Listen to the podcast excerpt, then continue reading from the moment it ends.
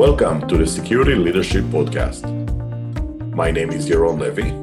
My day job is a CISO, and I'm a member of the security community for more than 10 years. With me here is my co host Jeff Snyder, who is an executive coach and security recruiter since 1997. Welcome, Jeff. Good morning.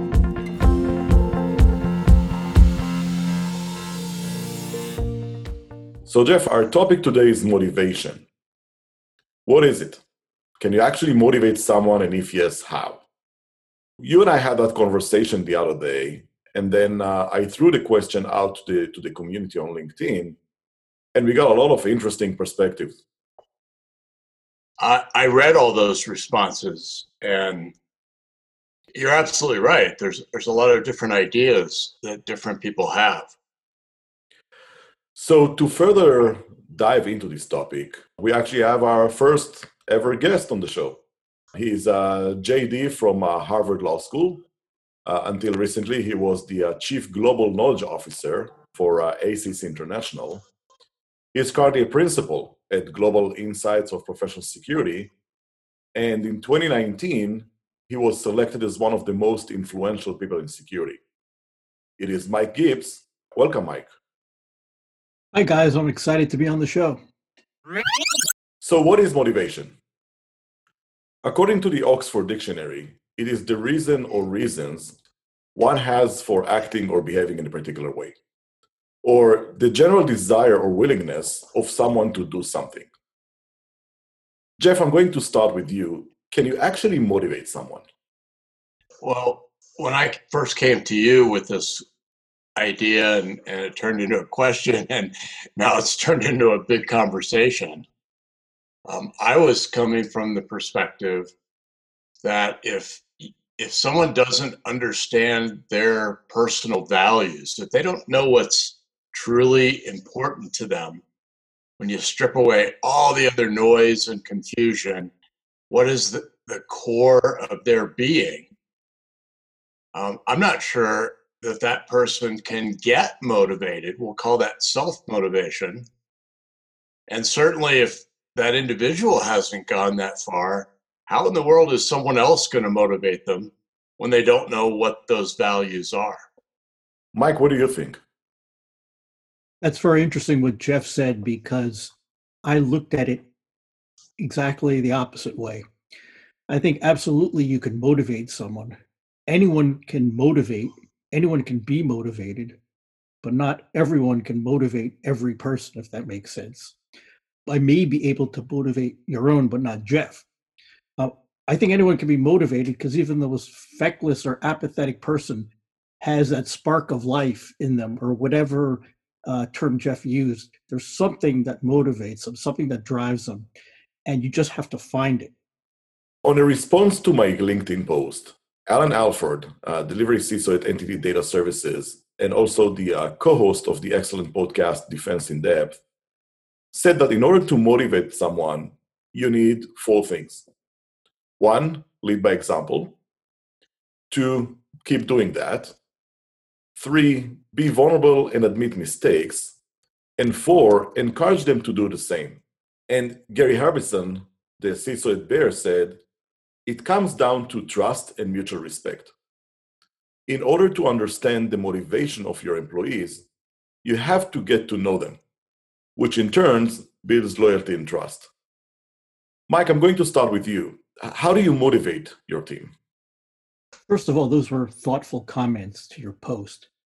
If you had asked me before I took the Clifton Strengths Assessment, I would have said that I motivate by example and through credibility people know that I honor my word.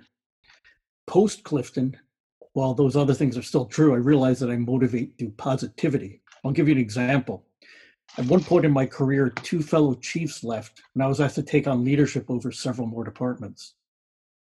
I'm a knowledge driven person, and it pained me not to have the bandwidth to master the subject matter expertise in those areas. Um, but I figured out who the key people were, and I told them I couldn't succeed without them and their teams. Uh, told them they were experts. I was there to guide and support them and confer with them on strategic decisions and so on.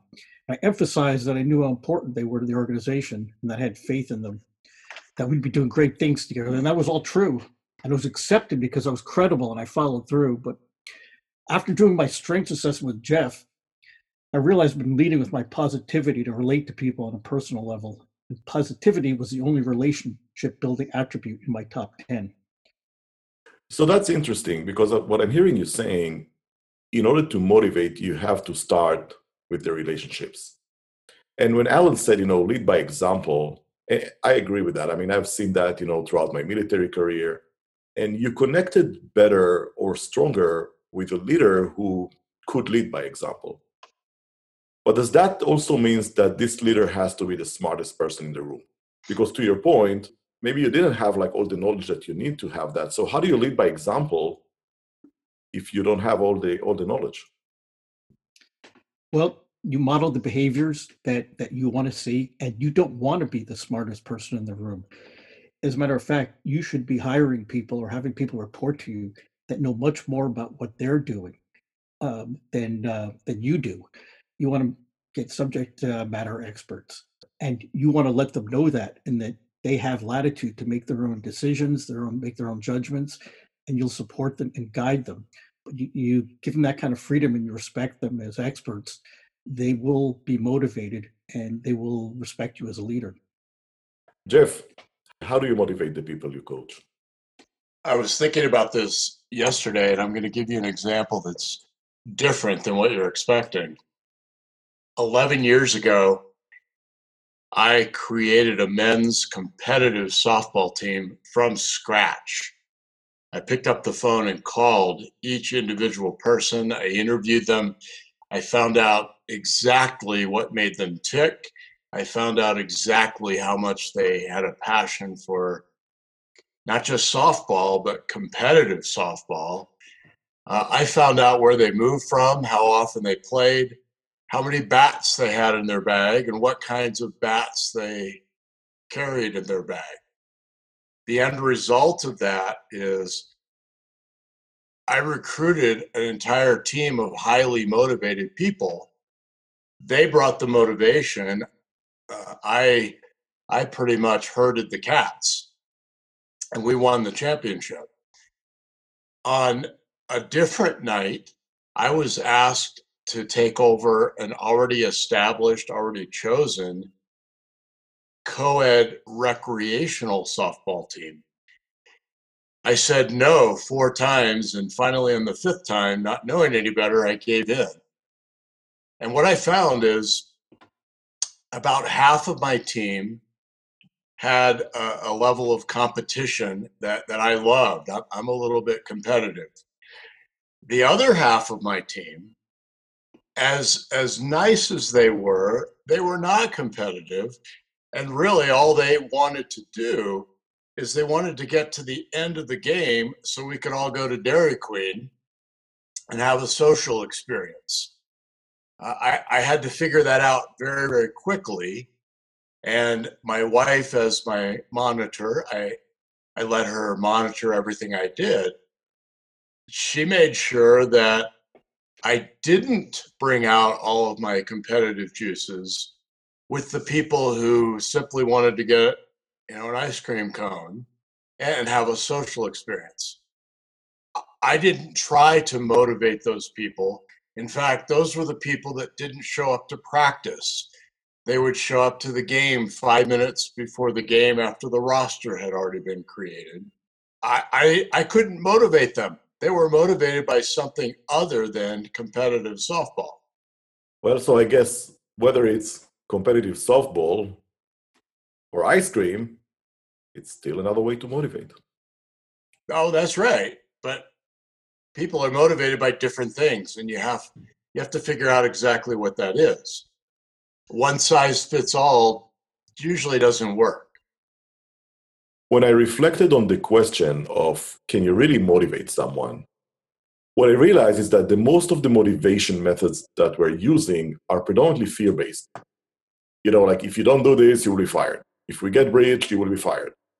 If you don't meet the deadline, bad things will happen. Jeff, I'm going to throw this one at you first. Why are we mostly motivated by fear? Right now in our world, not just our society, but around the world, uh, people are operating very, very deeply out of fear, and it's it's around the virus thing. I really don't want to talk about the COVID virus. That's not what this podcast is about. However, people are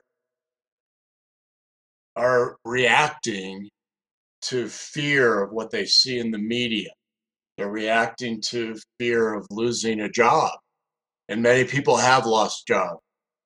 Fear is, is something that the media knows how to use, politicians know how to use it, governments know how to use fear. And unfortunately, managers and bosses and executives know how to use fear. It, it's actually not that hard. It's much, much more difficult to manage by first building relationships, building trust, and having people who already believe in you when you run into a time of crisis who are willing to follow you and, let you be their leader. So, is there a better way? Uh, I think there's absolutely a better way. And that is to start with one's own self awareness. And I, I, made reference to this in our first podcast. It was a, a Harvard Business Review article two years ago. Anybody can go look up. I believe the title was How to Work for a Boss Who Lacks Self Awareness. And in that that article in the first paragraph, and that's all I'm going to give away, it was suggested that less than 10% of people are walking around with accurate, authentic self awareness. Well, that's a big problem. If, if those numbers are even remotely true, that means that more than 90% of people think they're somebody that they're not.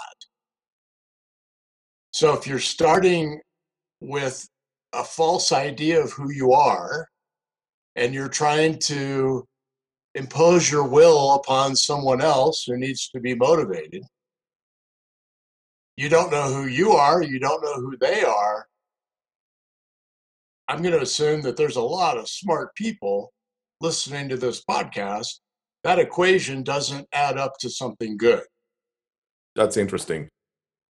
So that brings me to something that Emilio Escobar, the VP and head of information security at Hulu, said. As leaders, we have to encourage failure because without it, we are not pushing the limits. And Bob Anderson, the CEO of Intelligence Services Group, agrees that in order to motivate, one way is to embrace failure. So, Mike, I, I want to throw this one at you. Um, why are we so afraid of failure? and should we encourage our teams to fail? Okay, so I'll handle the first question first. Why are we so afraid of failure? It's because we're judged by our successes. Every day you go to work, you have a blank slate, and you have to prove yourself. And that that uh, is a constant drumbeat in our lives from our um, our bosses who have budgets to make, they have goals to achieve. So you're trying to prove yourself over and over again. Second question was whether we should encourage our teams to fail. And I'm going to go against the management philosophy du jour here and say no. And let me, let me explain.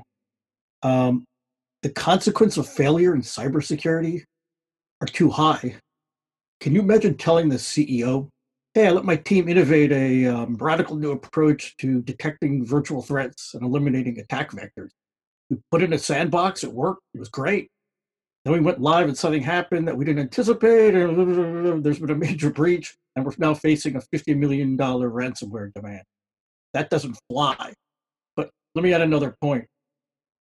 I do encourage hard to reach goals or moonshots or out of the box approaches, things like that. But the goal isn't to fail, it's to succeed. I believe in iteration. If you don't succeed the first times you do it, you make adjustments until you get to the workable solution. You don't fail for the sake of failing and say, okay, I know what it's like. I'm, I'm going to the next step. And maybe matter semantics here. What they mean by fail, I mean by iterate and improve. Here's another interesting observation.